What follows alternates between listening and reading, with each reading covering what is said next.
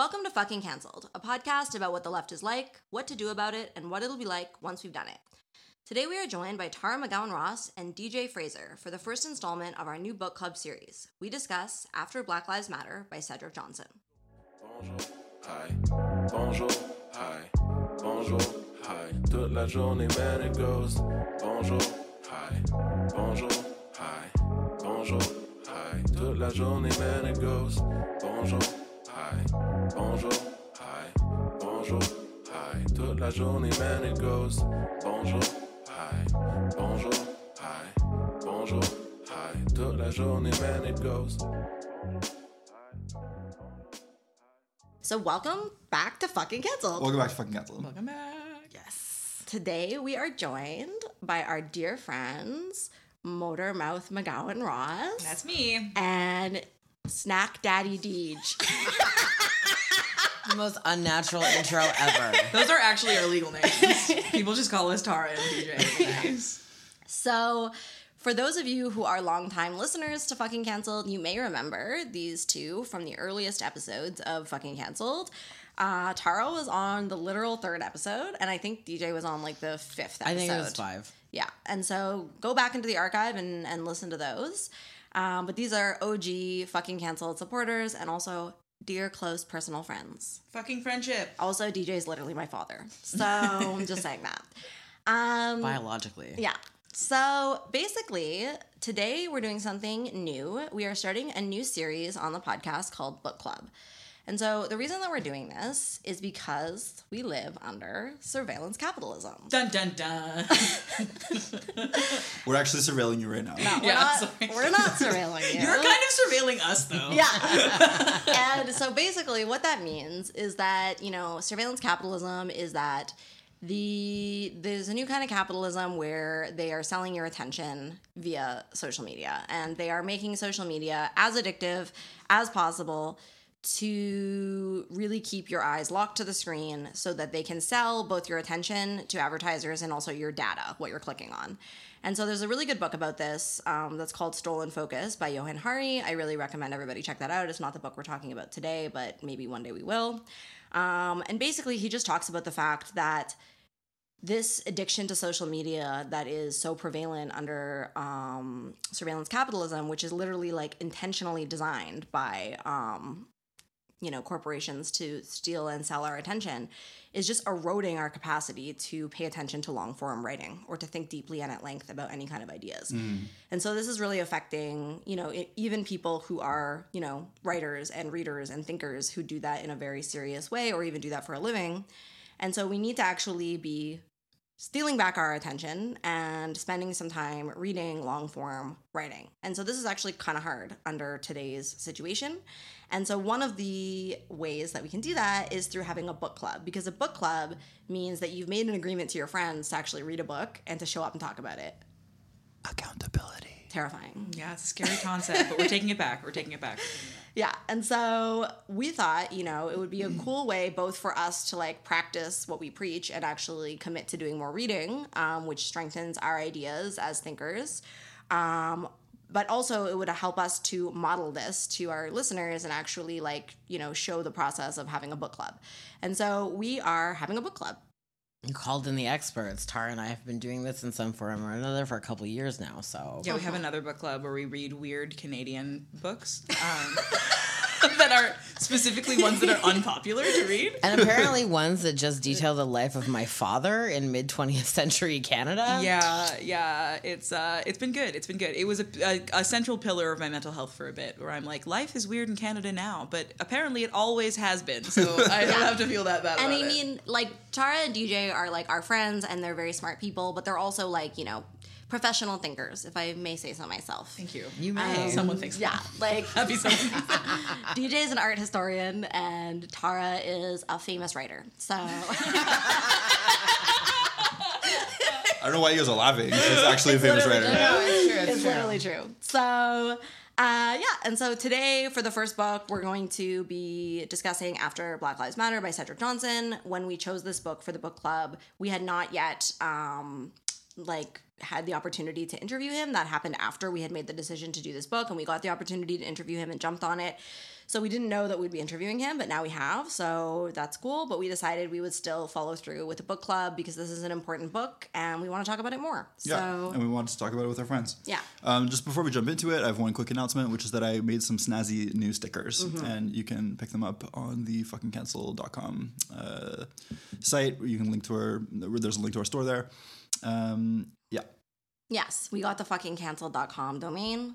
Um, finally, we have that now. So go to fuckingcancelled.com, It was a whole thing.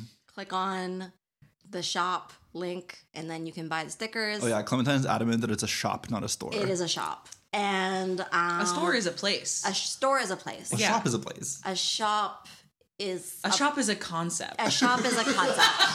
Thank you, Tara. Oh Thank- my god! This is why we need Tara. This is why we need Tara. Um, and so, yeah, one of them says socialism with freaky options and includes some socialism with freaky options. I think you mentioned that it was like it's a it's two people looking at each other in ways that are socialist and vaguely homosexual. Yes, implied homosexuality. They're they're good working class lads. Yes. Gazing into each other's eyes. Longingly. yeah. You know. That's how you As build the be. new socialism. Exactly. Yeah, that's how you build working class solidarity. So, yeah, It's through gay sex. and we Yeah. all know that. At least lo- like stolen glances. Yes, you know? I mean that it's freaky options. Homosexuality is not necessary for solidarity, No, but it's optional. it's encouraged. yeah. It does help. yeah. Okay. All right, all right, all right. So yeah, so today we're discussing After Black Lives Matter by Cedric G. Johnson, and um, I had a question for everybody. Uh, you know, I think it's it's it's it's funny to ask about this first because the title is the first thing you see. But um, what do you guys think about the title? So the title is After Black Lives Matter. So what does that say to you guys? Um, I have theories about this. So um, basically, like, uh, I also want to say it right off the bat, which is that um, I do think it's like important to situate that, uh, like, that this book is not like a unilateral condemnation of the entire project of Black Lives Matter. I actually like as I was reading this book was really, really, really um, impressed by just how um, committed to charitable charitable interpretations uh, Cedric Johnson is. I think it's like it's very really responsible and it's really cool and it makes my like uh, makes my philosopher brain really happy because it's like uh, you know in, interpreting a concept you're engaging with charitably is like the best way to come up with a strong argument. You know, like um, and I like I, throughout the book what I was reading was like a um almost like the like this this sense that like because black lives matter happened we get to engage with it critically which means that we like and, and that's so fruitful you know and isn't that isn't that wonderful?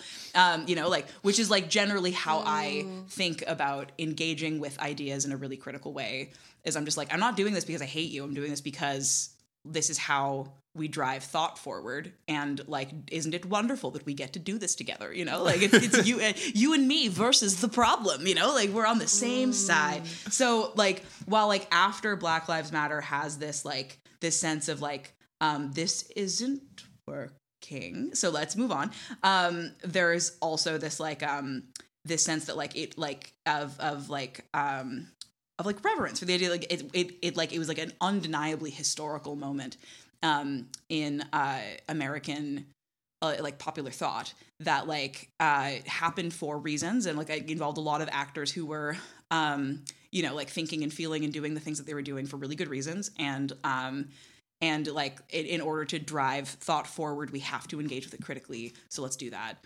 And like and then like you know drive popular thought forward Yeah, for sure. And I think like an important element of the of the title too is the word after, right? Which implies that there is a future, you know, that there's there's something that we can start to do now, you know.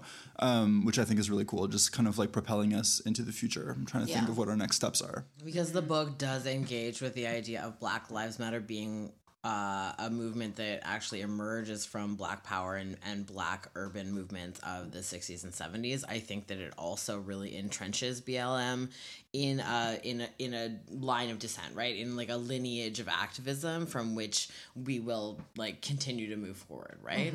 Uh, the idea of after means that there is a necessary propulsion into the next wave of movement because now this has served its purpose and like throughout the book Johnson does really, you know, point out like critical flaws, and we'll be discussing that obviously, but it does it does, like Tara said, talk about like good aspects of it as well. It's it is mm-hmm. it is a charitable a reading of it. And it's not actually a reading of it that would be lost on people either. I think that's really important to mm. see as well. That I actually, Tara, I really wanted you to call him Cedric because you had before, and I was like, mm. you're treating him like the cool professor. Oh, yeah. because that is the mode in which He is a you- fucking cool professor. I will Yeah. probably call him Cedric. but that that's though. it, right? He's the cool Over professor familiar. because this book is actually written in a manner that people can understand it too. Mm. It's not jargony, and mm-hmm. in that way as well. I think this is part of after Black Lives Matter. This kind of reading, this sort of discussion amongst friends. Mm. It's not it's not beyond the scope.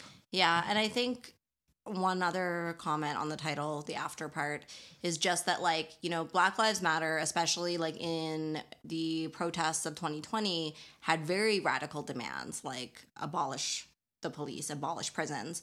And it's kind of like taking collective stock of like how how how far have we come on those demands, right? And mm-hmm. how effective was what Black Lives Matter was doing on achieving its stated demands. And mm-hmm. I think any honest reading of the situation can clearly show that it was not successful in achieving those demands. Police have not been abolished, prisons have not been abolished, and I don't think that we've actually made much movement in that direction. And so I think that, you know, a lot of what this book is about is okay, instead of just making these radical demands and having protests about those radical demands, like what are some concrete material strategies that could actually, you know, have an effect um, in transforming the level of severe police violence that happens in the United States? For sure. And, you know, it, it discusses how, and we were talking about this earlier um, before we started recording, how like um, Black Lives Matter was effectively kind of like eaten and digested by neoliberalism and then kind of like sold back to people as this kind of subcultural, kind of symbolic kind of thing that people could try on or, or like wear as like a, a way to sort of like uh, symbolize something. Um, but that means that it it lost a lot of its ability to actually um, drive policy forward, right? And I think that this is something that we have to be very aware of with all of our political movements, all of our political ideas in the 21st century. That neoliberalism has become expert at um, buying our ideas and selling them back to us as subculture, right? Um, and yeah, so that's one of the major themes of the book. And Clementine was mentioning other major themes. What are some other themes that you guys notice that stuck out to you? Yeah, I want to mention this way that um, what I think like Mark Fisher would call a capitalist realism, uh, like has like which is for people who don't know. Um, uh, no problem. Um, I'm going to tell you, and and I'm going to love doing it because I'm such a mansplainer. But basically, like the idea that Mark Fisher um, is like uh, suggesting in this concept called capitalist realism is that basically since the end of the Cold War with the fall of the um, the USSR and the Soviet Union is that um, basically like um especially the American popular consciousness basically like lost this very clear counterexample to um, Western capitalism, um, which which provided think whatever we want about the Soviet Union. We don't have to think that like they were all a bunch of uh, cutie pies who were kissing puppies all the time. But like, um, but think whatever we want about the Soviet Union. Like, it was obviously an obvious, clear example of An a alternative. alternative, yeah, way of doing economics that pr- proved that capitalism is not some natural law of the universe. Basically, it is a Yes. set of decisions that people make in order to do economics.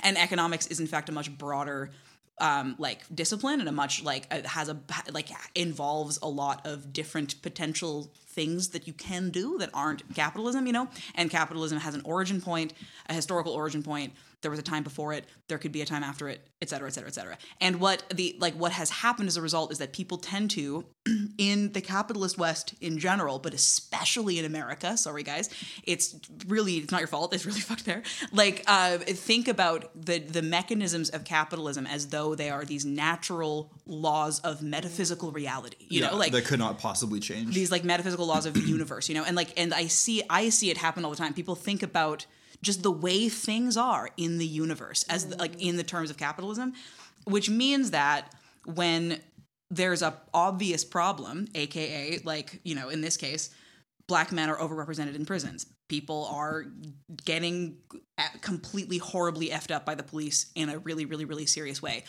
the idea that class is a major determining factor, if not the major determining factor in this situation, is not even, not only is that not uh, front and center in people's minds, it's actively suppressed Yes. as like a as Yeah. like a potential thing because um, of the like the the the afterlives of the cold of Cold War, um, like political thought suppression, basically. Yes, great job, Tara. Thank you. Thank you for bringing, thank you for bringing that. I want to add to that is like as soon as I heard the concept of capitalist realism from like really Mark Fisher's idea, I went hmm. In like the '60s, there were these artists named Gerhard Richter and Sigmar Polke who were pop artists, and they actually made an exhibition about capitalist realism, and they kind Bringing of that art history, bringing that Yeah, art that is history, what dude. I bring. but like that's that's exactly what they were kind of laughing at in that initial idea around it, and then it spawned this whole other, you know, like I don't know if Mark Fisher was interested in pop art at the time. I mean, he is like a Cultural a, yeah, theorist. Yeah, Yes, he's a cultural theorist, so like Was. this idea.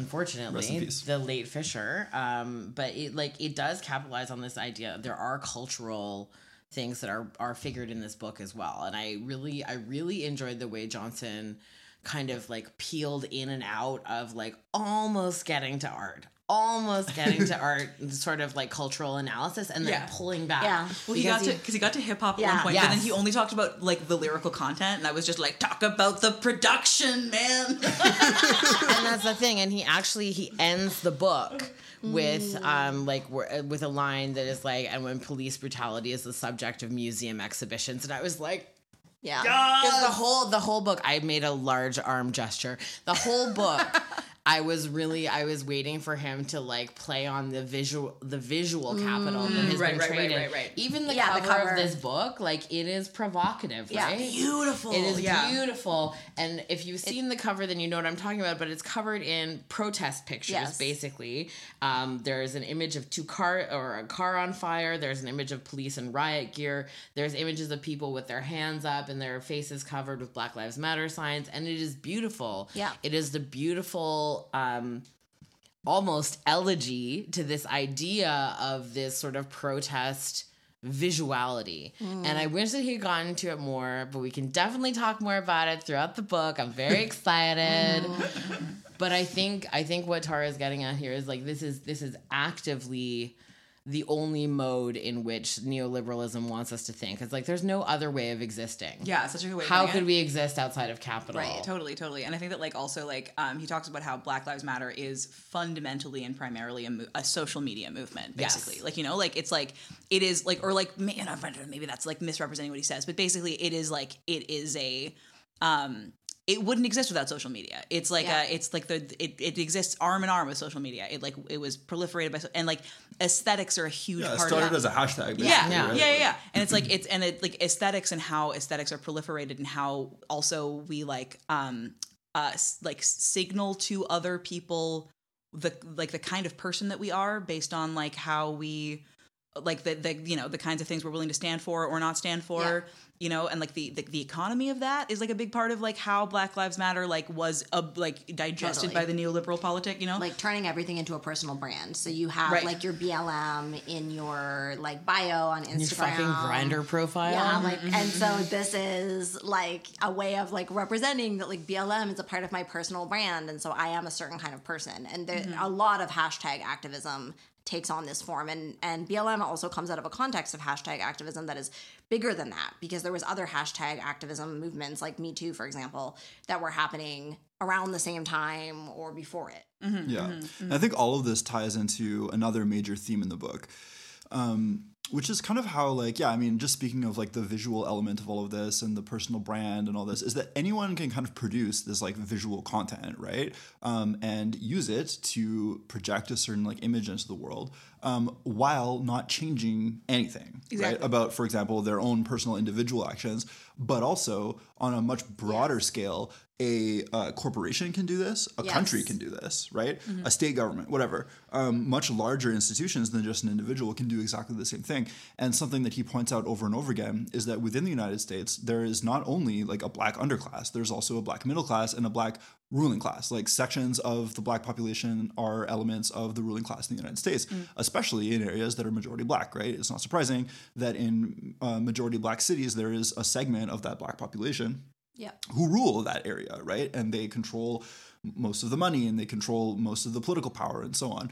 And they tend to have um, the kinds of ideological positions that we would expect from members of the ruling From class. rich people. Yeah. Yeah. Yeah. You know, and so they're they're perfectly happy to sort of like pay lip service to certain elements of Black liberation stuff, um, especially if it's Black liberation stuff that uh, pays no attention whatsoever to class ever, right? Yeah. Um, while continuing to enact neoliberal policies over and over Yes. again, and then he gives these case studies of primarily Baltimore and Chicago that just show how the Black ruling class in those cities is just completely beholden to neoliberal capitalism because of course they are. Yo, I had no idea about Baltimore. Yo, it's crazy, right? Baltimore's crazy. That chapter was amazing. And again, I'm I'm you know, maybe I won't get into all of it, but it, it called back to me, especially the chapter about Baltimore specifically, because there have been so many aesthetic and visual and storytelling representatives of Baltimore, like The Wire, and like there are also there's another couple examples that I um I put in my notes, but like like the idea of the inner harbor specifically was captured by the wire in this sort of like disenfranchised lower middle class. Mm. And it was talking about white people and that it was like season two of the wire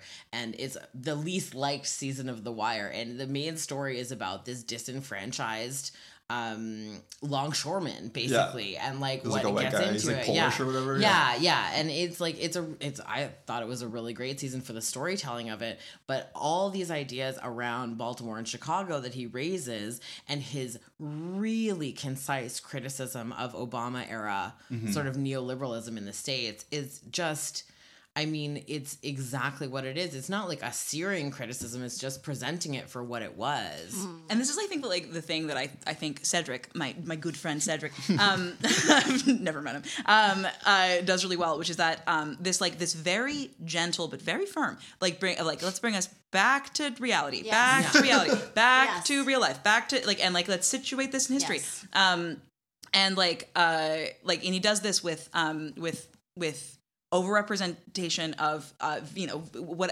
like various you know population groups in prisons. He does this with the the like the the history of um of like of of police. He does this with the the motivations for different like for for policing in america you know? And like and like he really does this really good job of very you know he not he doesn't doesn't do it in, a, in like a in like a um poning noobs kind of way. He does it in a very gentle but firm way of just basically be like here are the myth here's the mythology Right. and i'm just gonna break it down and and like obviously racism's a real thing duh like and like also like th- like this entire so much of what we how we talk about race in america is propped up by mythology Yeah. and that mm-hmm. is part of the racism problem like Yeah. it's literally Right. like that feeds into the whole thing Totally. So, can we talk about the lumpen proletariat? oh yeah love the lumpen So, proletariat i self-identify as lu- lumpy proletariat Maybe it's more accurate. so yeah. So in this book, he talks about the lumpen proletariat. He also calls it the surplus population. Um, and I think it's a really important concept to the book and is central to understanding the way that policing works in the United States of America and many of the like violent like murders that were carried out by the police. The targets of them were people who were in this underclass. And so I don't think this gets talked about a lot. And like on this podcast, like Jay and I, I think we must have said it before. Like we talk about sketchy people, right? Yeah. Yeah. Um, and so like sketchy, I don't know if this is like slang that everybody uses. Like if it's like, I think it's certainly Canadian. is it Canadian? I think it's. I think it maybe the the in like people who use sketchy Canadians are overrepresented. Maybe if we're talking about the phrase overrepresented, which is my new. You know, Weirdly, like when I was like a street involved youth, I don't know if they did this on purpose, but like I used to be involved with this like street involved youth drop in center and it was called Sketch. I love that. That's so good. Very Anyway, self-aware. Yeah. So like sketchy means, you know, people who are street involved and like people have asked me before like what does street involved mean, right? Um, and street involved peop the reason we use the term street involved instead of just saying like homeless or the like uh, the term unhoused, which we can get to that term in a second, is that not all street involved people are homeless. Ho- being homeless is one way to be street involved, but you can actually have a home and still be involved in criminalized economies such as sex work, drug dealing, and you know, like other things like selling loosie cigarettes or like selling like pirated CDs or some of the Yeah. examples he talks about in the book. Um, and you can also be like you can be involved in like panhandling, like you can have addiction, like many of the things that affect this this uh, class of people who are the lumpen proletariat. And what that means is it's people who are actually driven out of the working class because they can't get a fucking job. Yes. Right? Yeah. I think that's actually so smart because I think it also plays into this um this like I I, I love that this book is drawing attention to the concept of lumpen proletariat because I think it also plays into um my favorite uh way of problematizing how a lot of like I want to say American but I think it's just generally North American like uh class mythology um that is like like it there's a there's a particular kind of class mythology that i think is like like generally gets in the way of people thinking about class solidarity which is that that like there's that phrase of just basically being like people don't think of themselves as poor they think of themselves as temporarily embarrassed mid- millionaires or whatever Right. Yeah. when it's like um and it's like it's like oh yeah my windfall's coming or whatever um when it's like the lumpen proletariat is is like is like the the is comprised of the like the per- people who can't work Yeah. people who like who like can't work permanently like they're never going to be able to work they're like they just can't people who um can't work temporarily for like for like you know because they're like injured or disabled or or like whatever. Um and then also like people who are between jobs for like a for some reason Yeah. Yeah. you know like that's also like a part you know like if you've been if you're if you're And that's part going through like- a long period of Yeah, unemployment somebody having come out of jail recently as well, like that can get you in the Yeah. cycle of, of yeah unemployment. but also like your sector's being majorly restructured and like the you know like the way that that like you have been making money your whole life is now totally changing and you don't actually know how you know like you're you're one of us dude like so you Yeah. know like Can, can I just can I just be a Marx nerd for one Yes, second? please yeah. come in and be a Marx nerd. I also would So- like to add robots. So technically, the like the lumpen proletariat is kind of like a specific term that, at least the way that it was used by Marx and Engels, um, refers mostly to actually like people like professional thieves. You know, less like people who are out of a job and more people who like are sort of like engaged in these what you could call like antisocial activities in order to survive in a professional way. You know, who like in a long term way. Um, however, like I think that something interesting about the 21st century in America is that like there are major segments of the proletariat Yes. that are sort of being there's a constant downward pressure on them, Mm-hmm. you know, and that creates this population that he's calling the surplus population. Yeah. And I think part of the surplus Not population is willful pickpocket. is like classical Yeah.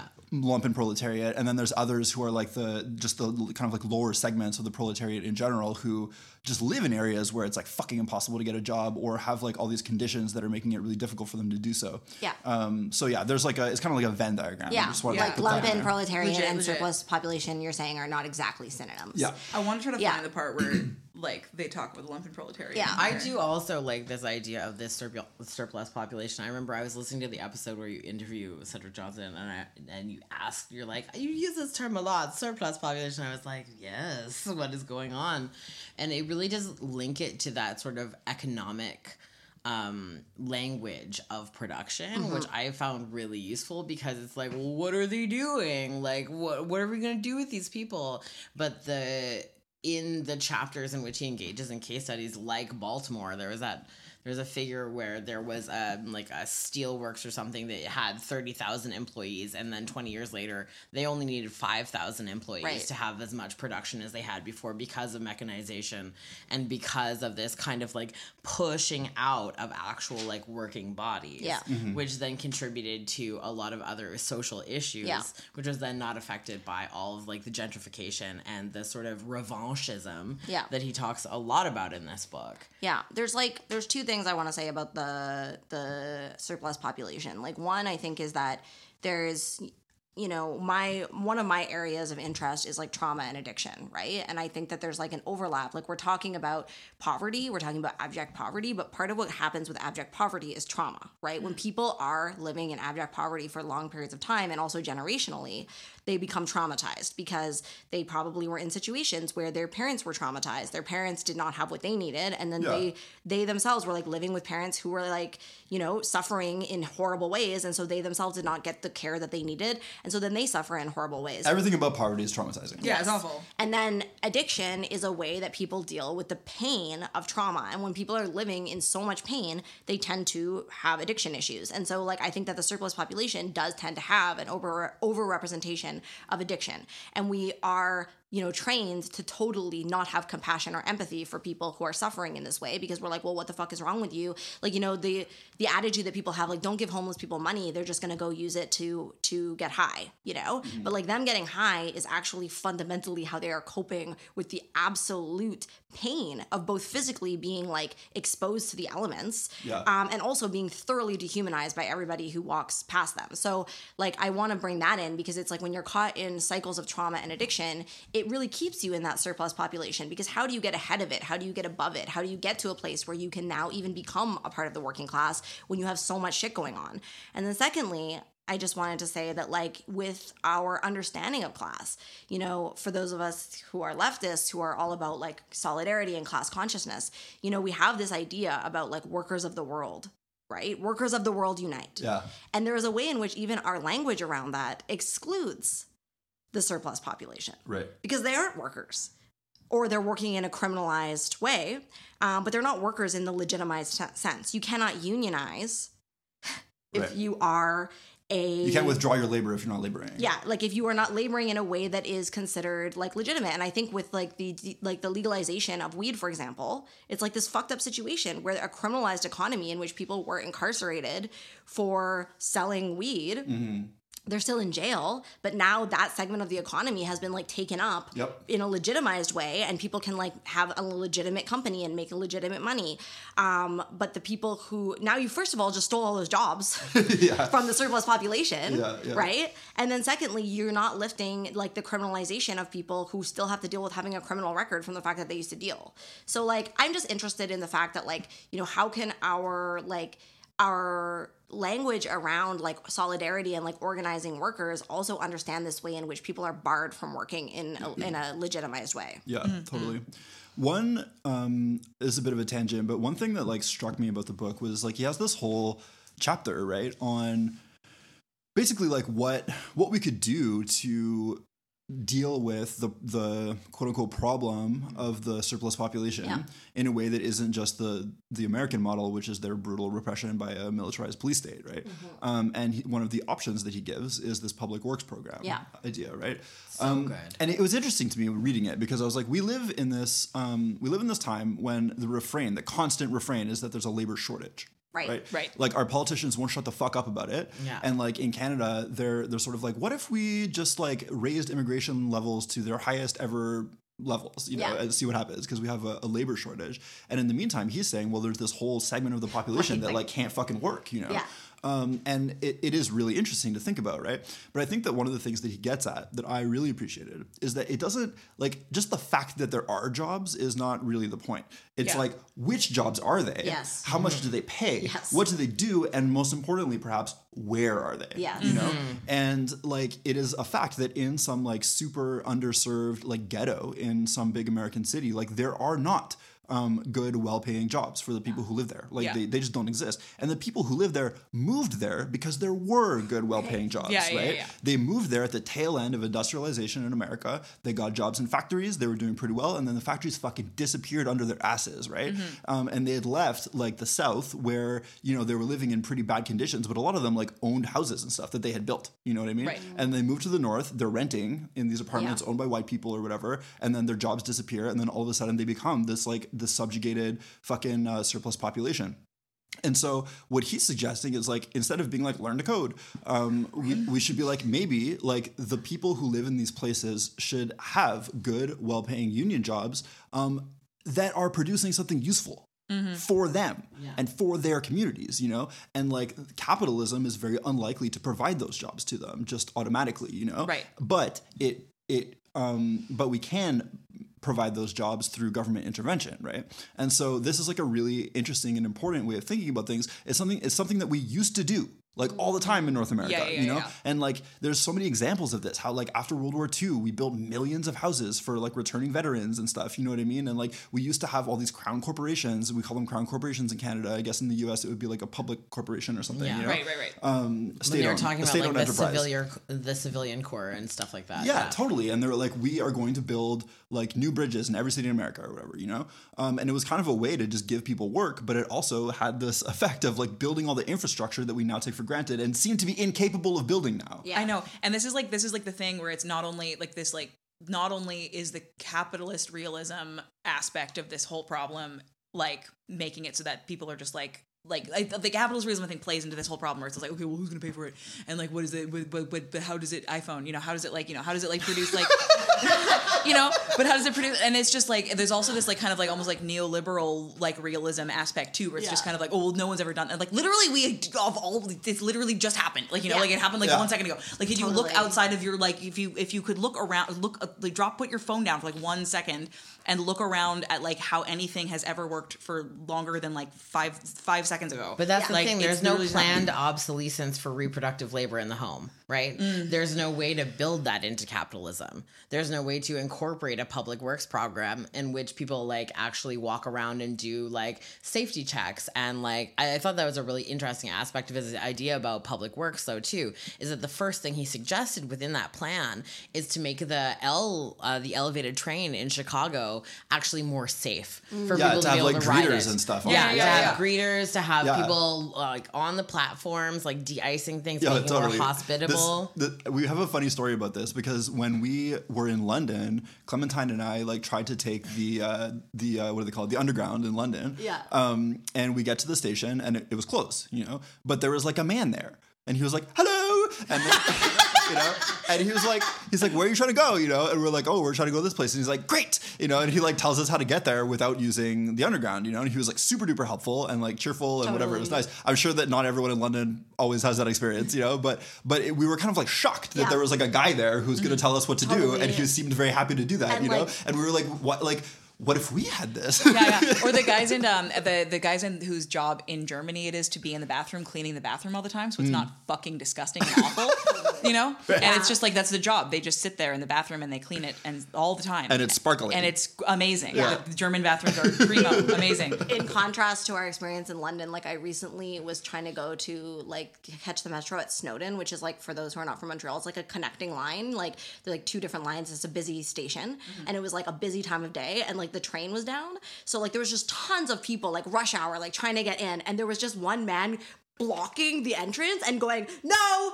no like and would not like let us through and would not explain anything and would not say anything. He was just like no no. And so like literally like huge numbers of people hordes of people were just like so confused and like running around in circles. And I'm like Jesus fucking Christ. And Montreal is planning to fucking slash the fucking public transit budget Right. right, now. To prop up the police budget. yeah to, to prop up the police budget. Right. so here we go full circle. But I mean, this is also something that Cedric, that Cedric, our friend Cedric, my Cedric. Favorite Said. professor, My favorite professor. my favorite professor Cedric, he actually talks about this divide when like there's there's an idea that private things are much nicer, whereas public things are gross and janky, right? our, our public bathrooms in Canada are gross and janky, whereas a nice like uh, bathroom in a department store or something is really clean and sparkling. And because Full of iPhones. full of, full of iPhones waiting to just un, to unbox yourself and put on your social media channel. And the thing about it is, is that there is that real aspect where this idea of government stuff is like it's shitty. Government stuff is shitty. Government stuff is like bread lines or whatever. There's this idea mm. that anything from the government is actually fucking communist and it's really bad. And this is a holdover from a lot of this sort of Cold War era post New Deal thinking, which is like a big part of the book, is that he's talking about how America was restructured after this whole idea of like the New Deal offered a bailout. I mean, if anybody's not familiar with the New Deal, mm-hmm. it happened during the Depression. It was part of this like larger socialist Democrat or social democrat movement. I shouldn't have said socialist. It was not Oh, no. socialist. But that's actually part of like a lot of what I've been studying is the New Deal mm. and the Works Progress Administration of the Roosevelt era. It actually put into uh, practice a huge depression relief program, which came, you know, and things came out of that, like the civilian corps, which Johnson talks about in his book as well, making these big infrastructure programs. But there was such a huge backlash from that aspect of social democracy that we get this hardcore entrenchment during the Cold War of there cannot be social democracy because that could be socialist. because it would Um, it's commie bullshit. it's yeah, this, commie like, bullshit. And that's like the again more of the like of the like when I when I talk about capitalist realism, I talk I'll, I like what I'm thinking about is like not even just the like um the like not even just the promotion of capitalist thinking but the active suppression of any of like of any other way of thinking about anything because like because of this like this lingering fear about like but what if people find out that you can do anything any other way you know like For those who are interested in the New Deal um, and and how that connects to all of this, there's a book by Touré Reed that is called Toward Freedom.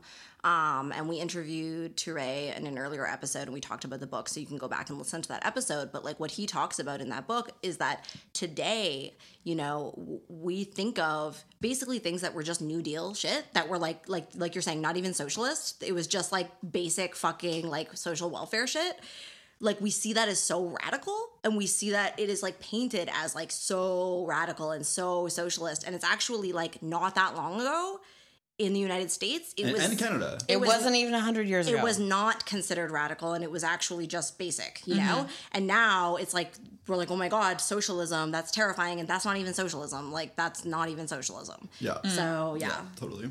Well, I mean, Americans are terrified of like public health care. yeah Honestly, for example, and yeah. we're becoming terrified of it, of it here as well Mm. so yeah Seriously. I mean, um, I think there, there there is a lot to be said just on the arts and culture side as well. That there there has been a similar vein of backlash within art because during the WPA, like Roosevelt actually, you know, like they started a thing called the Federal Arts Project, and it paid artists to mm. make a bunch of art for various different kinds of projects. There were large scale murals. There was like a whole bunch of like theater projects that were bankrolled. There was dance. There was arts and culture in general, propped up by the government as a way for society to like flourish and be successful and for hmm. people to get relief during the depression. And that as well suffered hugely during the cold war because arts funding was then absolutely entrenched with communism and homosexuality. Don't say homosexuality I mean, this is it, but I think that this book is really No an- socialism, no freaky options. no freaky options, zero freaky ever. options at all. Um well yeah and i think that um what was gonna say? I forget. Never mind. I think Jay's gonna bring another question. Yeah yeah. Yeah, so I mean, Cedric, our good friend Cedric, um, wrote this book obviously not because he like hates black liberation or he like loves racism or that he's just trying to in before everyone accuses us of doing these things or or that he he's just like fuck these people, you know. So uh, one question I wanted to ask you guys is like, what do you think his purpose was in writing this book, and do you think that he might have succeeded in that or not?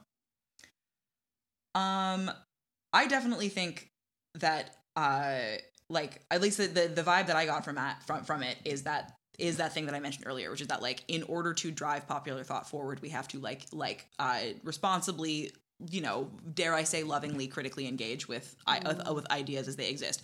And like I, I say all the time when people get mad at me for saying things I don't like uh, that like uh, like that like honesty for me is like is like a mark of respect. Like that's like the thing you know like you when like when you like if if i if i don't honestly engage with an idea i'm not treating it with respect it deserves. Like that's like it's just it's just like to to, to do otherwise would be to like treat you like a little kid that can't handle the truth of what i think you know? Like i wouldn't i wouldn't do that to you. That would be that would be not treating you respectfully and like a grown up so like um and so like i i definitely like read from this book that there's a lot of like profound like uh uh, maybe frustration is even too strong of a word but there's basically just like just like uh like philosophical um concerns and like differences that uh that like that um uh, that Cedric has with uh, with the, the movement for for a very good reason. You know, reasons that he has he has lots of like you know he's he's constantly being like historical evidence. Here's more evidence. Yeah, Here's more. You know, very like, well cited book. extremely extremely well cited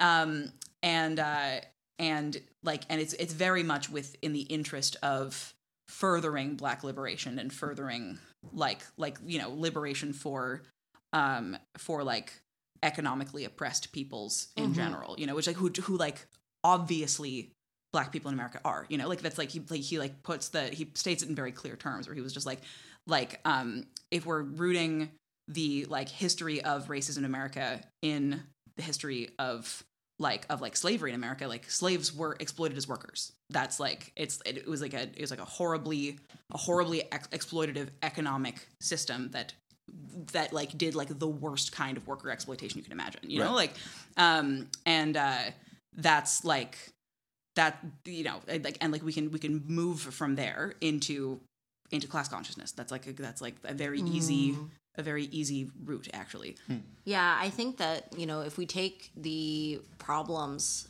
that Black Lives Matter was claiming or attempting to address seriously and we think that it's fucking wrong and terrifying to have you know police like murdering people in the streets and we want to stop that from happening then we really need to look seriously at like whether or not what black lives matter was doing was actually successful in stopping those types of things from happening. And i think what this book is asking is like is black lives matter doing that? Is it is it helping people um, who are being targeted by the police, who are being assaulted by the police, who are being killed by the police? Is it preventing that from happening?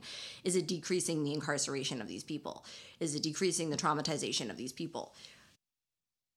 Is it successful in that? And or is this, you know, uh, movement actually being used to like prop up a different segment of um, the population, which includes like middle class um, and like upwardly mobile black people and also not just black people but like activisty like lefty people in general who are using black lives matter as like a brand as a personal image thing putting it in their fucking bio um, and using it to do like art projects and to create like whatever like nonprofit stuff and like to also like amazon like putting blm on to protect itself from criticisms while also like firing chris smalls you know Yeah, yeah. and so like is black lives matter as a movement being used in the in the way that um that it should be being used you know? And i think that he's critiquing that and saying like it's not.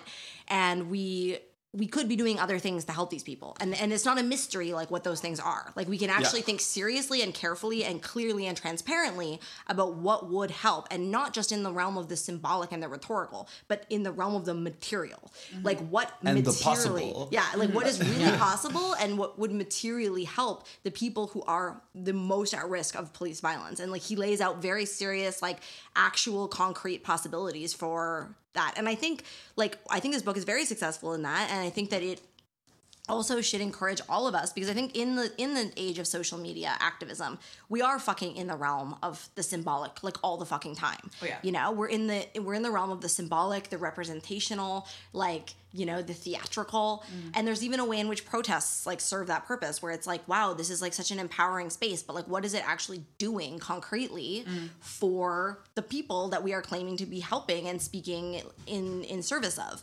And, you know, like are people who sell loosie cigarettes actually helped by Black Lives Matter, you Right, know? right. And like what what could help them instead? Yeah. Um, did the book like change your opinions or perspectives on anything? Did, was did anything kind of like surprise you or make you think of something in a different way? Yes.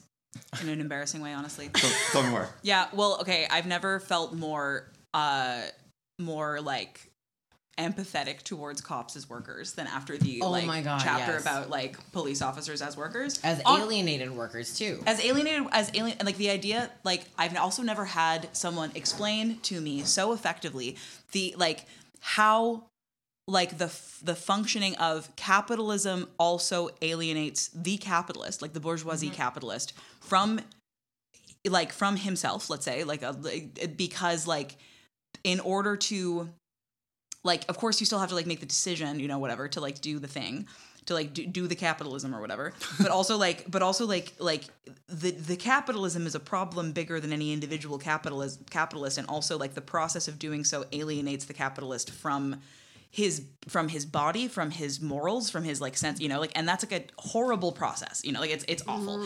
And like um and that like that like that's that's also a process of alienation that divests a person from a relationship with their soul and like other people and like it's it's a terrible thing. And uh and that like also like um and that yeah like also the, the the police officer is an alienated worker that the police officer is an alienated worker who's heavily traumatized. The police officer is an alienated worker who's heavily traumatized and operating from a place of like like like of course they're acting crazy. They are crazy you know? Like Yeah. they like they are crazy. Like they're they're crazy traumatized crazy people. And like um who like whose literal outlook on the whole entire world has been permanently shifted by being like by being extremely traumatized Yeah. um and like it, it made me think about it because like because like obviously i have had one or two positive experiences with police officers you know usually when i was like victimized in some way, you know, like and like um in some small way, you know. But also thinking about like thinking about other people whose stories that I have heard who are just kind of like I kind of can't say that all cops are bastards because like you know like when like X Y Z Right. horrifically awful thing happened to me like the police were who like you know like who like ripped me out of the wreckage and like you know held my hand while I was covered in blood or whatever you know Yeah. like and they and like the idea that like that that is who we have assigned to do that work so that the rest of us don't have to like go in when the mass shooting has happened and like you know pull people out and like and that like police officers fail at those things for lots of reasons and one of them is because they're traumatized you know like and one of them is because it's a it's a like and one of them is because it's a horrible job that alienates people from from like from their capacity to do stuff properly. And that like that's a th- like and i'm just kind of like i don't i don't like like you know as someone who has been body and soul fuck the police since i was like a, literally a child you know it's like i'm just kind of like oh don't make me think about No, don't make me don't honestly, make me feel bad. I, I I'm glad you brought this up because I think that um, this is one of the topics that I think listeners to our podcast have struggled with us talking about, Right. And that we have received some feedback from our fans who uh, feel upset about any sort of discussion that is not just like 100% ACAB fuck the police, you know? And like, of course, we are like, you know, of the fuck the police, like, you know, disposition on this podcast. Like, we are, Duh. like, Yeah. you know, we are against like prisons and and police as they currently exist. And like we are horrified by the violence that is carried out. We're horrified by incarceration. Um but it's also like it's interesting. I want to just like draw this thought out a little bit because this podcast right like we talk about cancel culture. And on this podcast we talk about how you know cancel culture works by scapegoating and by feeling like by attacking an individual person we can deal with a social problem right? And i'm like i am you know probably going to piss off some listeners by saying this but i'm interested in the way that our acab discourse like does a similar thing. By mm-hmm. being angry at like police officers like the actual people who are police officers and being like fuck them like they do not deserve our empathy like you know instead of actually looking at the system of policing and how the system of policing obviously hurts people who are policed and who are incarcerated and who are killed Yeah, by yeah. police but the how it also hurts police officers Mm. and like just like one sort of like parallel to this that it's making me think of is like you know i am like a vegan and an animal rights activist and like in vegan world like we are you know we strongly oppose factory farming and we want to abolish factory farming and part of the reason that we want to abolish factory farming is because it traumatizes the workers inside factory Right. farms.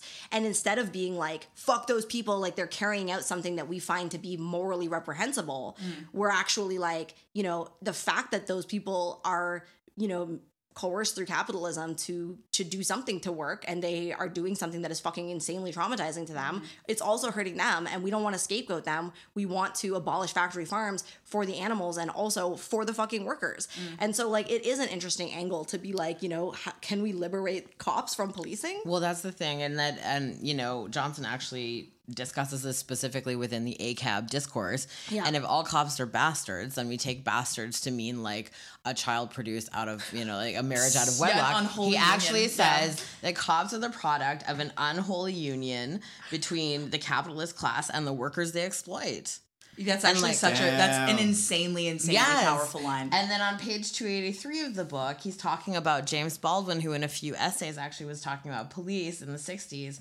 Says, in a feat that is rare in today's social media debates and cancel culture, Baldwin demands that black humanity be recognized without losing sight of the dehumanizing effects on those charged with maintaining America's unjust racial order by force of arms. Yeah. yeah, I think that also another important point that that um, our dear friend here um, is constantly talking about, our dear friend Cedric, uh, is like is that um, one of the one of the mythologies that props up a lot of the like neoliberal like um you know like entirely race-based ways of thinking about what's wrong with the, with the police is this idea that um, the only reason why policing exists the way that it is is because only white people exclusively hate like BIPOC people, you know, like that only white people exclusively hate, just just really, really, really hate and want to punish um, like brown people, like black and brown people, basically.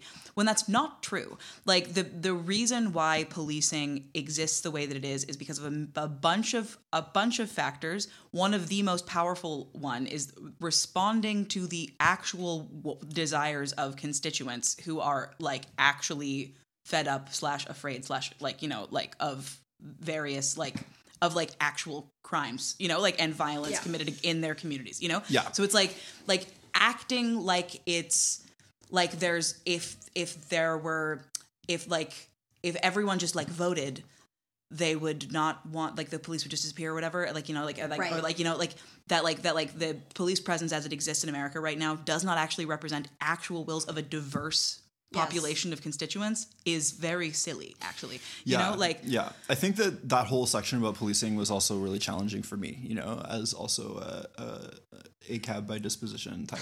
Yeah. Um, but like it, it is something that I've thought about a bunch over the past like couple years, right? Yeah. Where um, the idea of completely abolishing the police is not a popular one. yeah. Very, very, very few people would agree that that is a policy proposal that we should take seriously. Very few, you know, and that's just a fact, right? Um, and the vast majority of people, obviously including the vast majority of, say, Black Americans, um, don't think that there should be no police. Like they, they just don't think that. And so if that if you make that a primary demand of a social movement, um, you are effectively ensuring that the social movement cannot ever meet its goals because that is not a goal that's going to be met, um, and it's a goal that is extremely unpopular. However, you know, like like he he does a really good job of pointing out that, for example, the idea that there should be well-paying jobs for people who need them in these really uh, dispossessed areas is an extremely popular idea Yes. right? And that would be a much more popular idea a much better way to get people to agree with your social movement right? Um, and i do think that that is like a really important thing that we should be aware of when we're trying to like come up with our our our ideas, our slogans, whatever, Yeah. you know, is that like if you're just saying something that kind of like sounds edgy, but is something that almost no one wants, Yeah. like wh- why? Like, what is Yeah. the purpose of that? Yeah, you yeah. know? I- he And, does like, people- address the woke lords in this Yes, book as does. well. Yeah. And I think that there is this very um a sort of gentle chide to those who would be involved in that kind of like performative social Yes. media kind of activism in which he's like this is actually fucking toothless and if we really want change we need to move towards actual material goals that leave this sort of hyper individual space. And we've been talking about this in various ways, but here we have the alienated cop, right? The alienated capitalist, the alienated protesters. Like we have all of these different segments of the population, which neoliberalism has so uh just brilliantly gutted and laid out for display. Like there is we are all segmented within our little bits. Yeah, yeah. and it is the absolute focus of hyper individualism and this is the way in which movements that ha- do have political desire behind them they get stuck on concepts and they have no way to realize it. I think about this all the time. I think about this thing where, where I'm kind of like, I'm kind of like, there are, um, n- usually when I notice truths about the world or whatever, or things that I, I suspect might be true with the world, and I'm like, ooh, no, that's inconvenient because, like, you know, because if I if I I notice that thing's true, oh no, if I have to start like changing my conduct or my mm. belief system in order to acknowledge that this thing is true, what's going to happen is I'm going to alienate a bunch of other people who agree with me about a bunch of other stuff. Right. They're gonna get really mad at me and like and like having to and like that feels antisocial almost but it's like but and then i and then i have to like i have to like push this really pr- press really hard on the play this tape all the way to the end button by being like being like what is like where is the selfish impulse here? Is it that i don't want to be in trouble? You know is that i don't want to be like that i don't like because like that like is it like there's, there's this like performative aspect of like who am i performing what for? You know like and like mm. what am i perf- like what am i performing wanting to be correct about this thing for? Like what am i perf- like what am i performing what like aspect of my politics am i performing for? And like is it actually going to like to drive forward the the overarching goals of what my politics actually are you know like um and am i am i sacrificing what could be actual political gains that matter to me um in order to make sure that you know everyone at the potluck likes me the maximum Right. amount you know like um or like thinks i have all the correct views you know like uh, that might not actually be like that might in fact be the result of this like hyper atomized Yeah. like politics as this performance performance spectacle on my instagram kind of like thing Yeah, all of this like reminds me of this kind of like stuff that we've talked about on the podcast before, and stuff that the four of us have talked about about kind of like a socialist spirituality. And I'm going to try to just um, put words to like a kind of like image that's coming to mind about all this. You know, there's like these like kind of like frothing anarchists who are like, let's just like you know shoot all the cops or whatever, and then there's like the frothing tankies who are like, let's shoot all the cops and replace them with our cops. Um, I mean, and- the anarchists are kind of like that too. yeah, it's true. They replace them with us. Um, and you know, and then there's sort of like these, you know, like meditating like hippies who are like, if we just like believe hard enough, everything will be love. Um, but I'm like, there's like kind of like a a dialectic, if I'm maybe so bold. Uh, There's like a middle ground, you know, that and it just involves taking like a step back and then taking like ten more steps back, you know, and looking at this from a, a, a distance and and yeah, like really understanding that what we've managed to come up with is this this social form that just results in this widespread and brutal alienation for fucking everyone Yeah. you know? And our goal if we want to reduce suffering is to help people out of it. And i, I like what um, what was just said about uh, like liberating police from policing you know? And and like i might think that an individual cop is a piece of shit. I might think that um, policing as an institution is very like uh, has a has a long history of doing very evil shit, you know, um, and also I can recognize that like um, similar to like a military where people are you know they they're sucked into this job for various sort of like motivations economic social political whatever um, and then they're like formed by it right? Yeah, like they yeah, train yeah. you. They they fucking brainwash you. They they they destroy your individuality and they, They traumatize you. you. they break you and turn all these 18 year olds into killing machines you know and and i'm like and then they go and kill people right Yeah. and it's Yeah. uh, and, And they do that on and then they come back and they're like and they do often it street involved and they do it on behalf of people who don't care about them they do it on the Yeah. behalf of people who are like millions of times more powerful than they will ever be you Yeah. know um, and everything about this like is bad and terrible and awful and something that we want to move beyond you know Yeah. and i think that there are ways to do that there really are you know and i think that like we can we really have to think about reducing the circumstances that produce crime and i like that he points out that crime is a real thing you know Crime is Yeah. and, real. and this yeah. is this is something that like um, there's been a lot of writing on Yeah. uh, on on the sort of like Marxist left in the U.S. Yeah. recently, Yeah. where they're like the idea that crime just doesn't exist and that like the only reason police are locking people up is because they like are they hate them, you know, Yeah. Meanies or whatever. Yeah, that yeah. they're meanies is just inaccurate. And of course, police like randomly pick up guys who didn't do something wrong and and they get like railroaded through the justice system with the you know the faulty plea deals and all this kind of thing. Of course, this happens, right? But also, uh, they're picking up people who commit real crimes that hurt real people, and real people who live in these areas that are being impacted by real crimes don't like it. Yes. Yes. I think like one thing I want to say about this is the idea that like crime doesn't exist or like that violent crime isn't like a very serious issue is a middle class fantasy.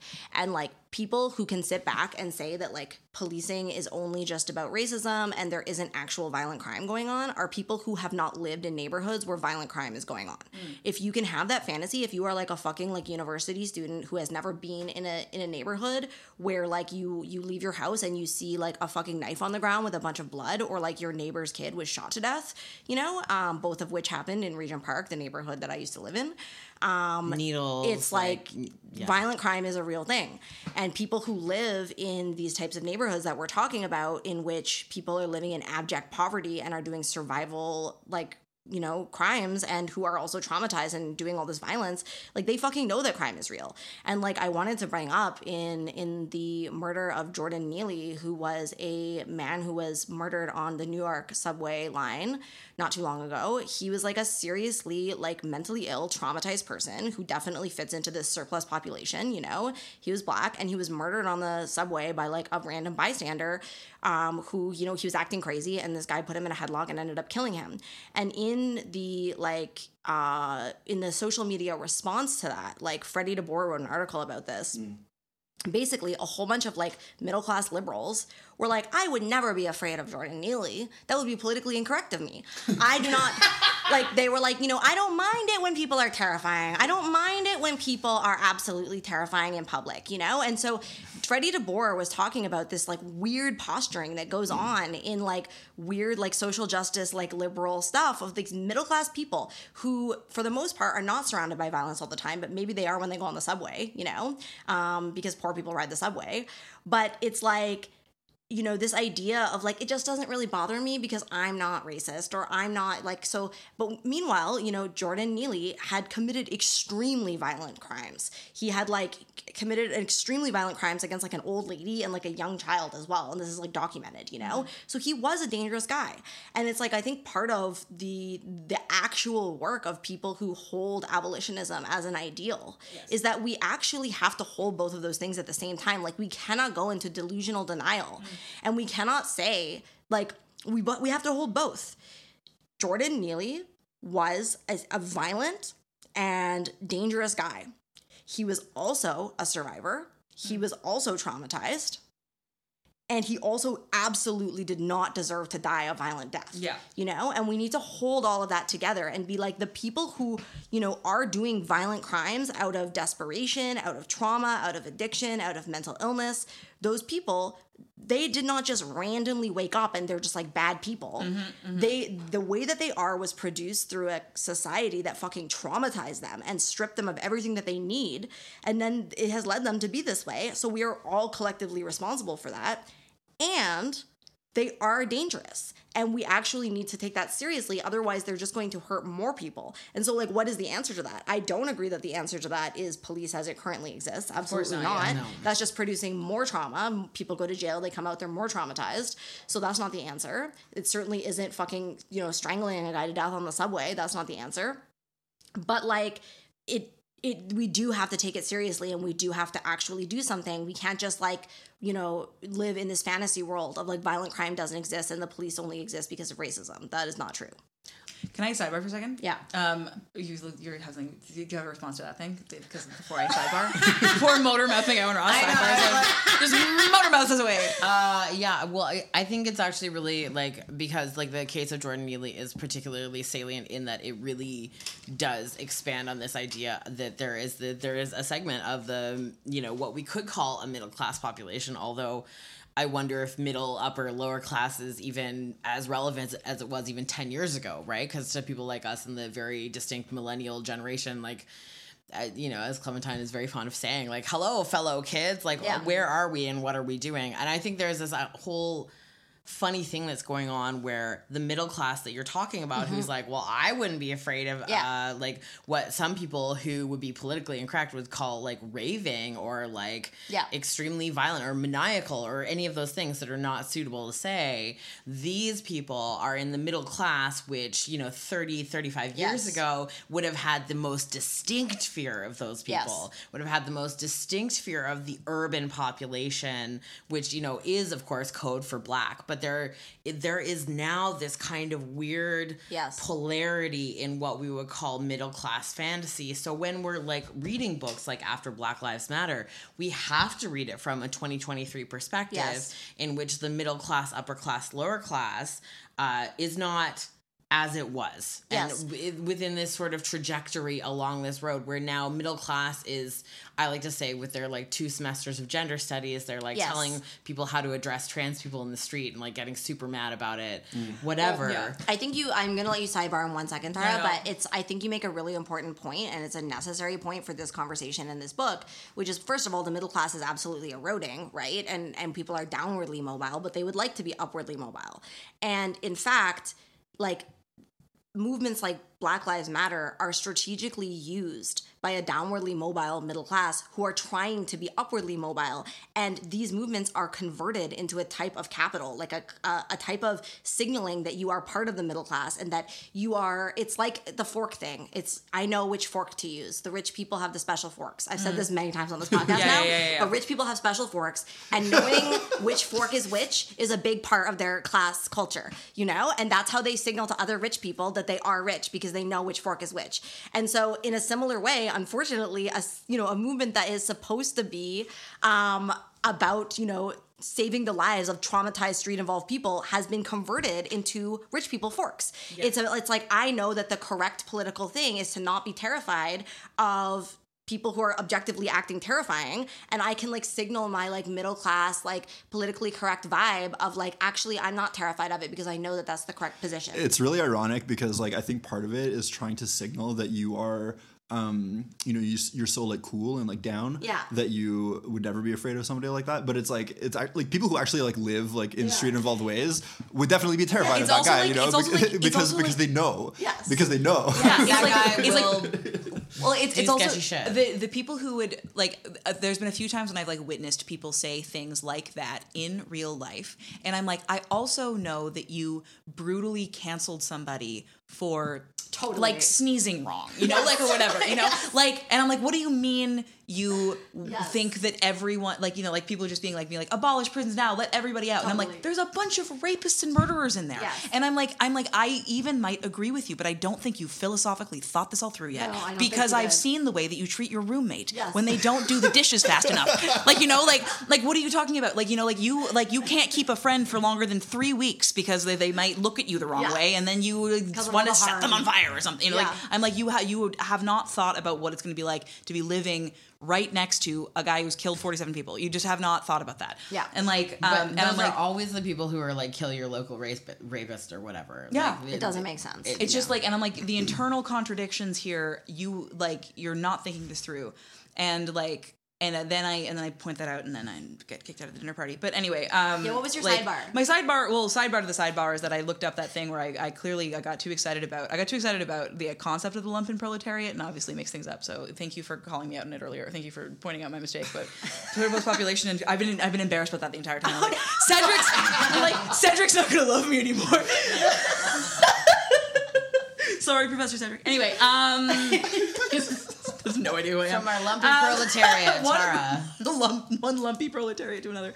But uh, anyway, so um, the sidebar to the sidebar is that I wanted to bring up that another another thing that I thought was really, really, really well um, examined in this in this, and that like that like from if I'm understanding correctly, that it was like a really beautiful like explanation of this. It feeds into the like the like. Um, traumatized police piece um, is the is like a, a- the racist police piece, you know, like which is the like and and it's like uh, Cedric Johnson invokes Baldwin to talk about it, and um and like and like in a way that I think is like inks, ex, just just Baldwin's so good at what he does, And, like but like yeah, and like where Baldwin's talking about how like um how like in a situation where somebody it like their life sucks, um and they have there's this convenient narrative about why their life sucks and whose fault it is, you know, like um and like their life gets increasingly crappier and crappier and crappier and crappier. And like and then at one day they're just kind of like I guess they, they just like slap the narrative on it, you know, and like and like I was I thought that was such a cogent and interesting explanation for like how when when people just default to these these like really really really messed up like hyper simplistic like but very convenient narratives about why things are the way they are. I've been thinking about it a lot I've been thinking about the like this like um this like rise in um not only like extremist politics or whatever in this like historical period but also this like what i what i what i've been observing is sort of this like this like return back to like um very essentialist ideas about like gender and race that I've been like I've been like witnessing just in the popular imagination, and I've been like, what the heck, what happened? You know, like why, like why, like all this like I'm like on Instagram and being like divine feminine, what? You know, like what are we talking about? Like all these like hyper hyper specific like essentialist ideas, but like w- like what gender is and what like race is and like how we're supposed to in huge scare quotes relate to each other as a result of these things. And i'm like i'm like i thought we had really all like moved on past this like you know like a little while ago but i guess back, here it is again. It's back baby. We're gonna have to slut walk again. But um uh, like i thought we just we didn't we slut walk? I'm confused. But uh but uh like and like i've been thinking about like i think the like i think the baldwin quotation if i understood it correctly like um like really yeah like there's this there's this thing of just basically like the stresses stresses mount and mount and mount. And then there's just a, a point where it's like and like and like yeah like as a result of like how how like not just trauma but also just like just like yeah, I don't know just like shit sucking like you know like works on your brain. Um and it, that literally does change the way you look at the world. When like stuff sucks enough like uh, for long enough you start to see the world in a much more pessimistic way, you know, like, and it's really hard to like, like you can get out of it because it's just it's just a framing thing or whatever but like it's but also saying it's just a framing thing is like is like not really like you need a lot of therapy and a lot of like you need to be in a totally different environment etc but like um and like I was what was like what was like really shocking to me is that I've done that, you know, like mm. not about like about like black people or whatever. I do it about because I'm I'm native, I'm First Nations. I do it about fucking white people all the time, mm. you know, like and it's like usually it's usually only for a second or two, It's very acceptable. though. but it's and it's socially acceptable for me to do it. It's socially acceptable for me to do it. But I but it's I, I do it about settlers or whatever. Mm. And like and it's like in moments of just a complete fucking frustration when I'm at the end of my goddamn rope and I'm having a really fucking frustrating time, you know. And it's like and I'll just be like I'll just be like, well maybe you should all go back to Europe, you know, like like you know. And I don't actually believe that. It's like it's actually like counter to my what like what my politics actually. I know it's counter to everything that I actually believe about the actual world, and it's like it's like it's it's counter to my socialism, et cetera, et cetera, et cetera.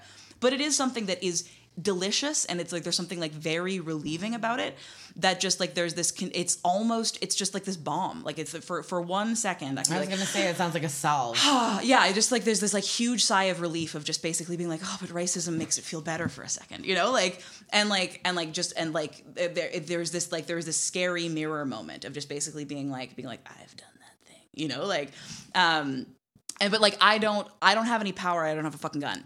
So you know mm. I've never and I but like but like there's a reason why I never want to touch a fucking gun ever. You know, and it's because it's because guns are scary and people are human. You know, like and like and like like you know don't give traumatized crazy people. You know I'm I'm a certified crazy person. Don't give me a gun ever. You know like and it's like you know like just don't just don't give it to me and like uh like just don't. It's that this is a very sane thing that I'm But saying. it- I'm being I- serious. You know like, I, like I hear what you're saying because it's like the idea of scapegoating is like it's a very human fucking thing. Yeah. Like Yeah. and the idea of like turning, you know, groups of people and like relating to them in a symbolic way and like using that symbolic way to deal with your emotions, you know? Like I can relate to that, for example, with my relationship to men.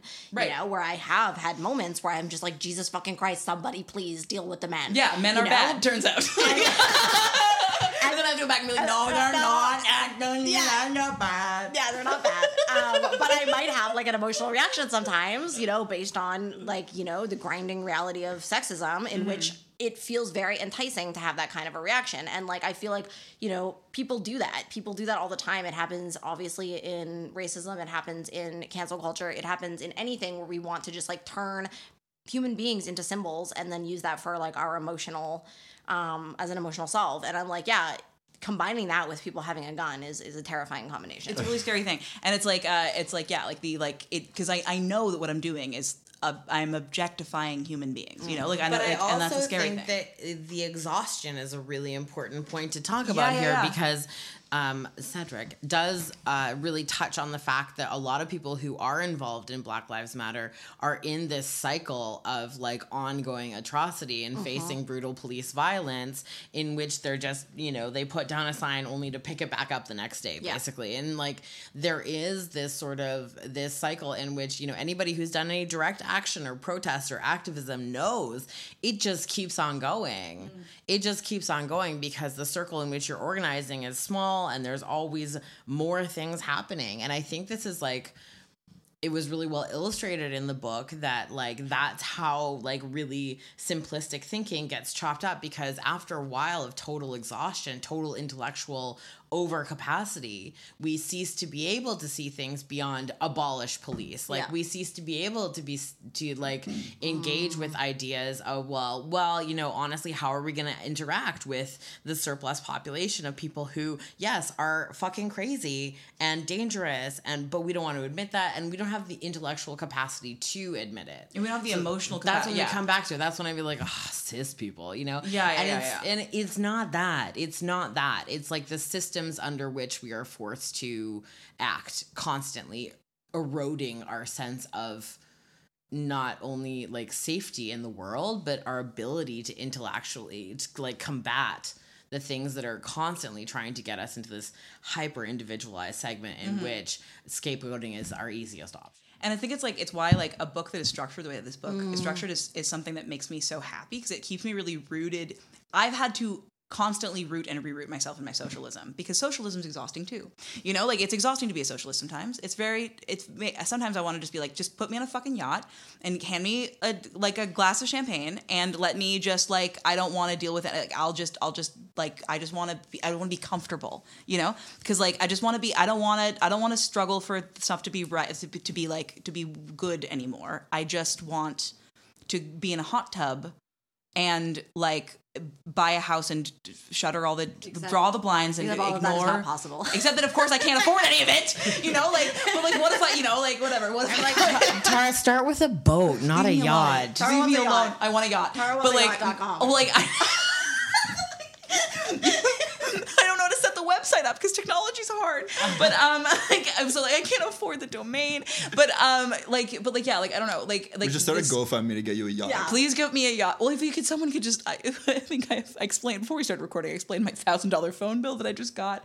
Um, we could start with that, with that, and then go from there to a yacht. But basically, like, basically, like, whatever. It's just, it's like sometimes all you know, like I have to take breaks from going to protest because I'm just like direct action is mm. exhausting. I have to like, you know, like I can't serve on a board right now because I'm like I'm at capacity for that, you know, like, and like like it's constantly striving to try to make the world a better place is also exhausting you know like like it just uh, not to make the world not like i can actually do that but like you know like personally all by myself but like to do my part to make the world a better place which is something i really do care about is an exhausting thing. Mm-hmm. And like it is tempting to just be like screw it.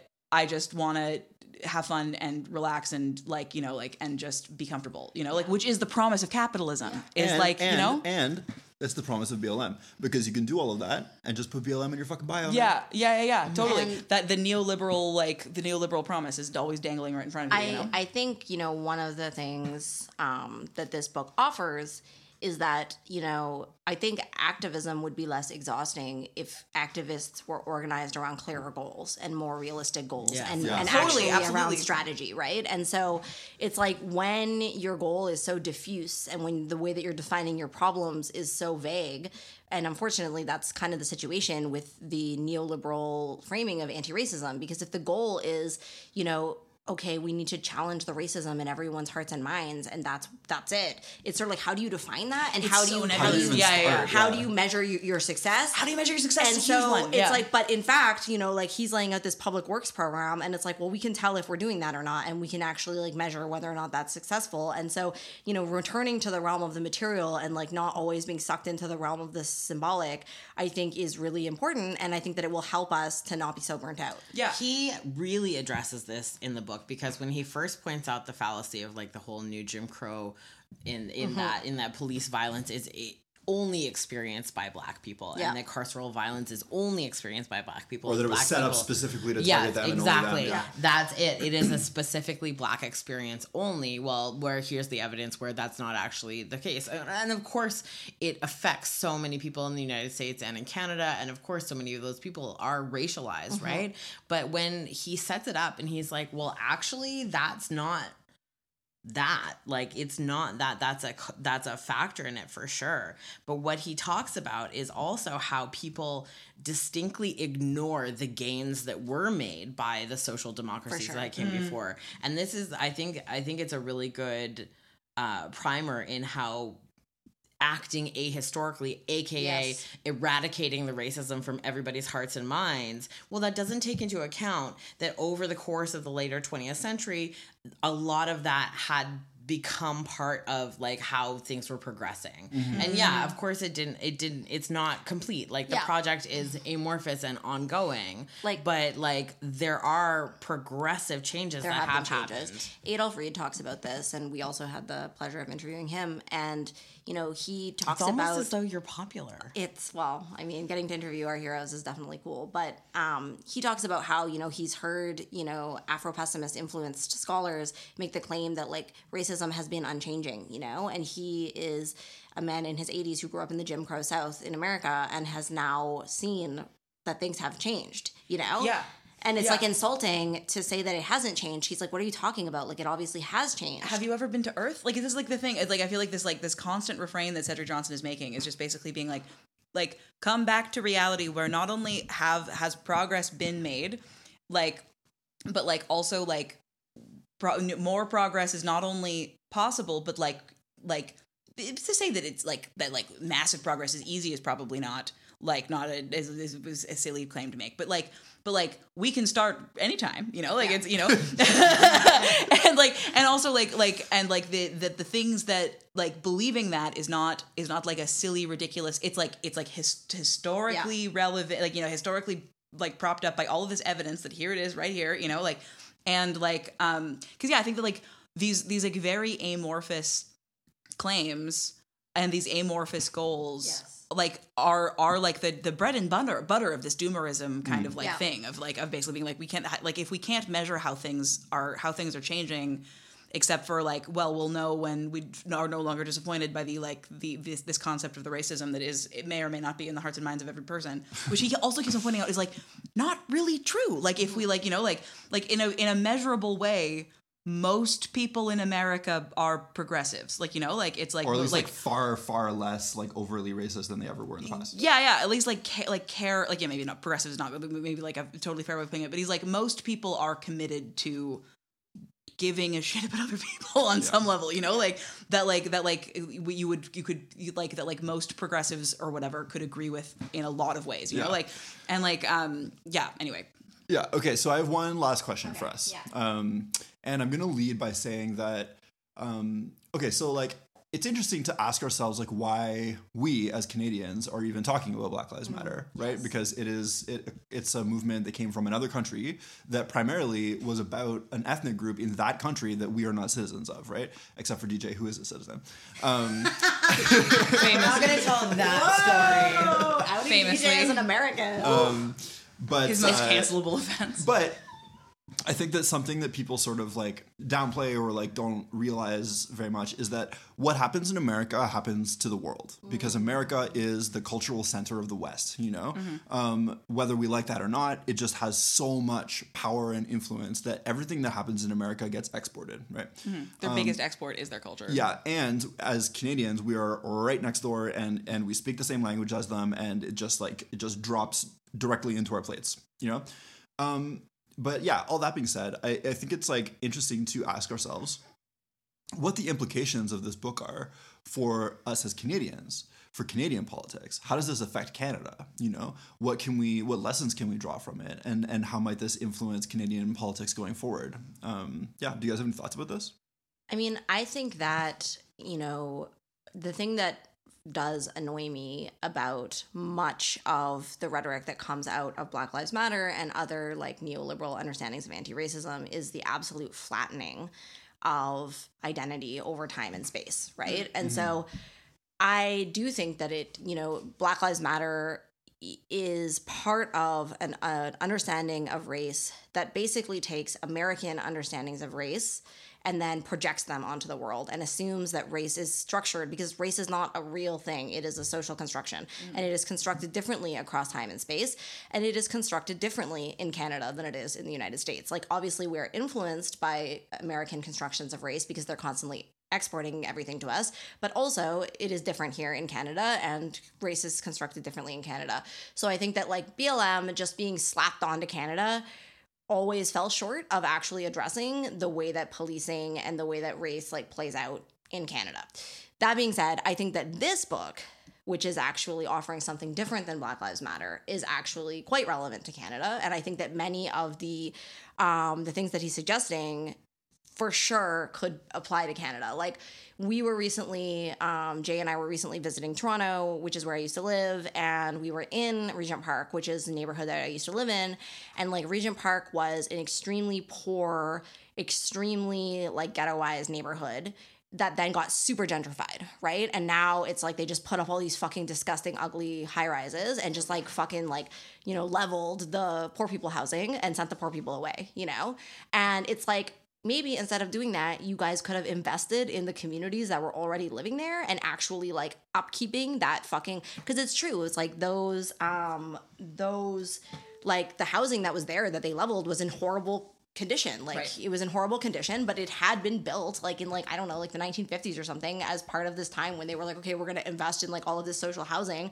And then they didn't take care of it for like fucking years and years and years. And so it was like in shit condition and then they just leveled it and like fucking gentrified it. But it's like oh what if they had had some kind of public works program like what mm-hmm. cedric johnson is suggesting? What if they had actually like invested in the existing community and provided jobs and provided like you know there was so much work that needed to be done to help that community and that work could have like been done by people in that community creating needed jobs but instead they just gentrified it so i think like a lot of what he's suggesting could totally play out in canada as well Absolutely. Uh, for listeners outside of Canada, there's this uh, constant inferiority complex that like politicians seem to have here about you know like Big Brother U.S.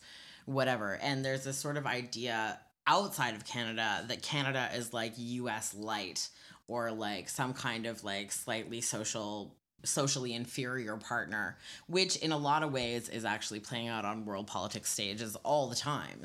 But we are a distinct culture, and there are ways in which people like me, I am a dual citizen, I am not American. solely thank you um, but there's a lot of different ways in which that becomes a, a really huge factor in my life i often forget i have american citizenship at key moments at key moments when remembering would be helpful. But then, you know what? Like, in the end, I am coming back to the cultural aspect of this because we are force fed American culture Totally.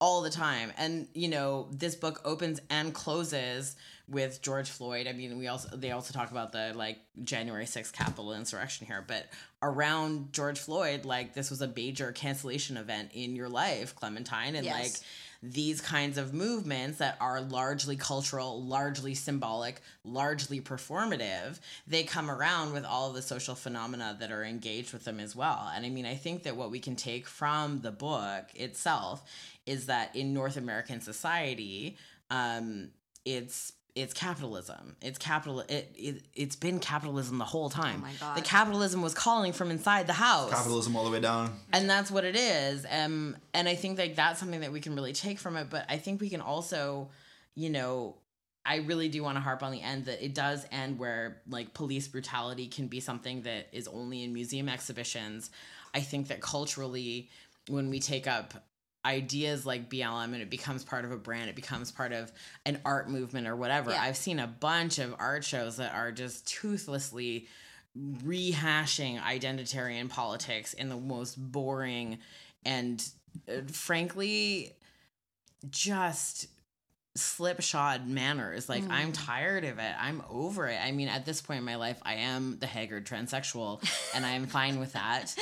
Um, but i do think there is a real call to actual intellectual thought here in which we have to do the work of taking ourselves maybe out of out of constant protest out of constant you know infighting with everybody because like there's this afro pessimist idea that like everything is imbued with microaggression and mm-hmm, racism. Mm-hmm.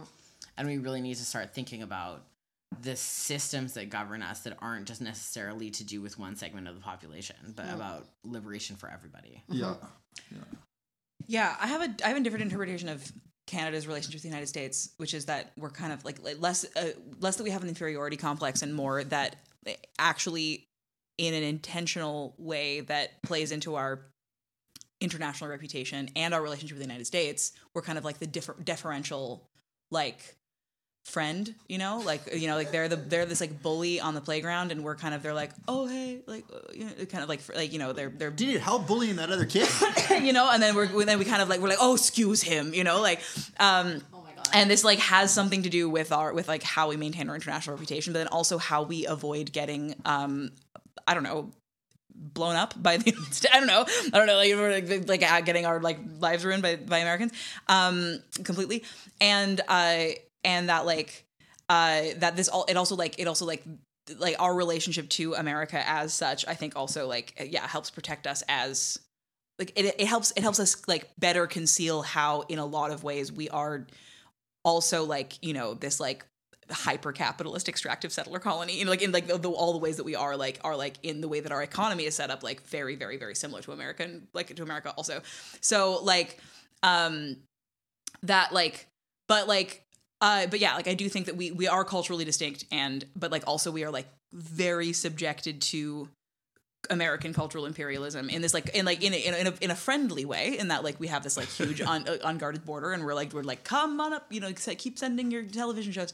Um uh, I keep on joking that like whenever I go to the states I'm like ooh like from the television. You know like everything the first thing I went I showed up in California the first thing I did was I go to, went to a Trader Joe's. I was like from the podcasts here it is here it is finally um the promised land. But um I'm I'm like at this point maybe because uh, otherwise I'll get too upset, um, trying to kind of just like go limp and relax and be like, I wonder what'll happen next in the world.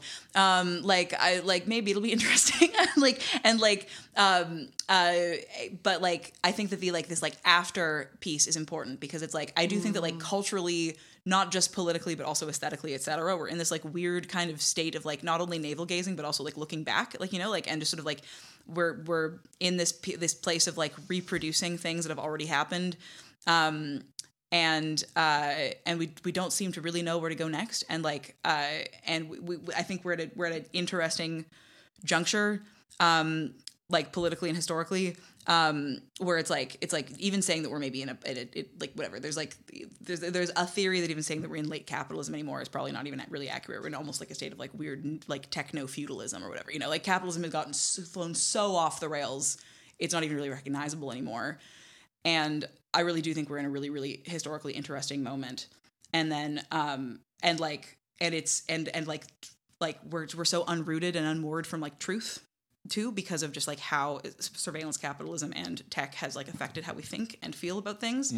And uh i think that like a book like this that is just kind of like not only can we reconnect to history and the world as it is but like that can also push us forward um in a way that is like productive and like uh relational and like um and you know practically and functionally anti-racist is uh is yeah invaluable. I think my Canada takeaway is just like looking at how, um because in Canada as well as in the United States, like you have these hashtag social movements, social movements with kind of like um, quotation marks around it that that pop up um, from time to time, based around a specific like identity group, um, often with demands that are either so amorphous that they're meaningless or so impossible that they're meaningless, right? Um, and uh, or they're just very like um, not clearly articulated in any kind of meaningful way, you know. And I think that um, we need to recognize that there is um, that these social movements like almost never have the kind of power and backing behind them that they need to uh, to attain their goals, even if their goals were clearly articulated, which they are not. Um, and they're often quite unpopular with working people, like frankly, you know. Um, in the sense that, like, just you know, Black Lives Matter being one example, most working people don't want to see a world with no police. Um, they think it's insane, and they immediately stop paying attention, right? Um, and you know, there's like the whole like land back thing, which is more Canadian, um, and that you know that that's one that is, is less a question of impossible demands and more a question of like very uh, badly articulated demands. So it, it also just sounds completely insane because it's it is kind of like this everyone go back to europe thing. And then and then you know people will be like oh well, that's not what it really means. It's like okay but like it's not articulated clearly so nobody knows what the fuck you're talking about you know um, and this is kind of like another example and so we have that on the one hand and then on the other hand we have this i believe a massive appetite for working class politics in this country that is not being met by anyone except Yes. in this bizarre way by the conservative party Yes. Yeah. and like know it's so annoying and like the leader of the conservative party is the only one of these fucking politicians in canada who will like say the word working class out loud you Yeah. know um and Big problem. and, frustrating. and and we'll literally talk about working class politics, right? Yeah. Like up on stage, right? Up just up there doing it. And in the meantime, we have this um, ostensibly social democrat party, the NDP, who like won't, you Yeah. know? Oh, they are flailing. they're they're they're just fucking like just imploding so badly. It's crazy. And like we're at this, you know, moment in history where like, okay, we've all decided that millennials can't have houses ever, you know? Yeah. And like we're just like there's uh there's too many jobs and not enough jobs and like nobody knows and, And it's just, nobody like- wants to work. Yeah. Nobody know? wants the job. and like you know it But costs, also and- unemployment is at nothing. and you know, like, as as Tara said, like you know, you uh, we were talking earlier before we started recording. Tara's like, hey, go to the grocery store, get three things, and they're like, that'll be seventy five dollars, please. And Yeah. we're just like, okay, so nobody can afford to live. There's nowhere to live anyway, even if we could afford to live. All of our Um, bills are way too high. I work Yeah. all day, every day. My phone bill is a thousand dollars. Like you know, like and it's whatever. So basically, the point is that like more than at any point in the past like 50 years like easily Totally. there's like this massive appetite for working class politics where like even people who don't think of themselves as working class who do think of themselves as temporarily embarrassed millionaires are like i'm too embarrassed Yeah. i'm too, I'm too temporarily embarrassed Yeah. this is like too they're- embarrassing They're coming And- for healthcare now and public transit and things that Exactly, Canadians we've always compared ourselves to the United States and been like at least we have these things that like are pretty much untouchable. Like healthcare we always thought was untouchable. It's Yeah. not fucking untouchable. No, they're It's crumbling. They're crum- privatizing. they're privatizing it, yeah. And so I think that like my takeaway is that like um, as with uh, Cedric talking about pu- public works programs and just these sort of very basic social democrat Yeah. kind of things, like these are the types of things that a political party could be putting forward as a clear alternative to whatever the fuck is going on right now. That'll, that that a lot of people like Yes. almost regardless of anything else they believe would be like, yeah, Yeah, that that sounds that would help. good you know that really would help you know and the thing is we know we fucking know for a fact that all of these types of things would disproportionately help marginalized people of every stripe right Yeah. we know this it's fucking obvious it's it's Yeah. like it's built into the entire concept you know Yeah. um and so i really do think that like something that we need to be taking away from this as people on the left generally you know and even like liberals can, can be like fucking tuning into this you know For sure. like the way to get the way forward is not to have like empty hashtag activism it is to have working class politics Yeah. and and no one is doing it except the conservatives and it's fucked And like honestly, to to quote Chris Smalls, like it's not a right thing, it's not a left thing, it's a workers thing. And I think that there's a way in which even people who consider themselves on the right could be convinced if what the left was offering was actually fucking appealing and would actually speak to their material needs. But currently, we don't fucking speak to their material needs, so they're not convinced. yeah totally Yeah. all right well thanks for coming to book club guys that was great, guys. books are great. Yeah. it actually felt really good. It feels like stretching for your brain. Yes, I, I highly Mm-hmm. recommend it. I highly recommend reading. If you guys have not yet picked up after Black Lives Matter, um, like you might be like, okay, look, we listened to two episodes on this already. We don't need to read the book. Trust me, you need to read the book. oh, we it didn't even get into the hip hop analysis. yeah. We didn't Oh get into my the god, whole, I didn't get to talk about race The entire- I love how Yeah. like Cedric's Instagram is just him posting like hip hop clips. Yeah. it's like purely like all Yeah. it is. Yeah. Yeah, so yeah, yeah. definitely like get the book, read the book, um, and stay tuned because we will be back with more book club in the future. Yeah, and also probably um, sometime soon we'll let you know what book we're going to do next for Yeah, book club. so you So, if you want to read along, you can, Yeah. and then listen into our conversation with uh, the book in your back pocket. Yeah, sounds good. All right. right. Thank Thanks, you. guys. Bye. Bye.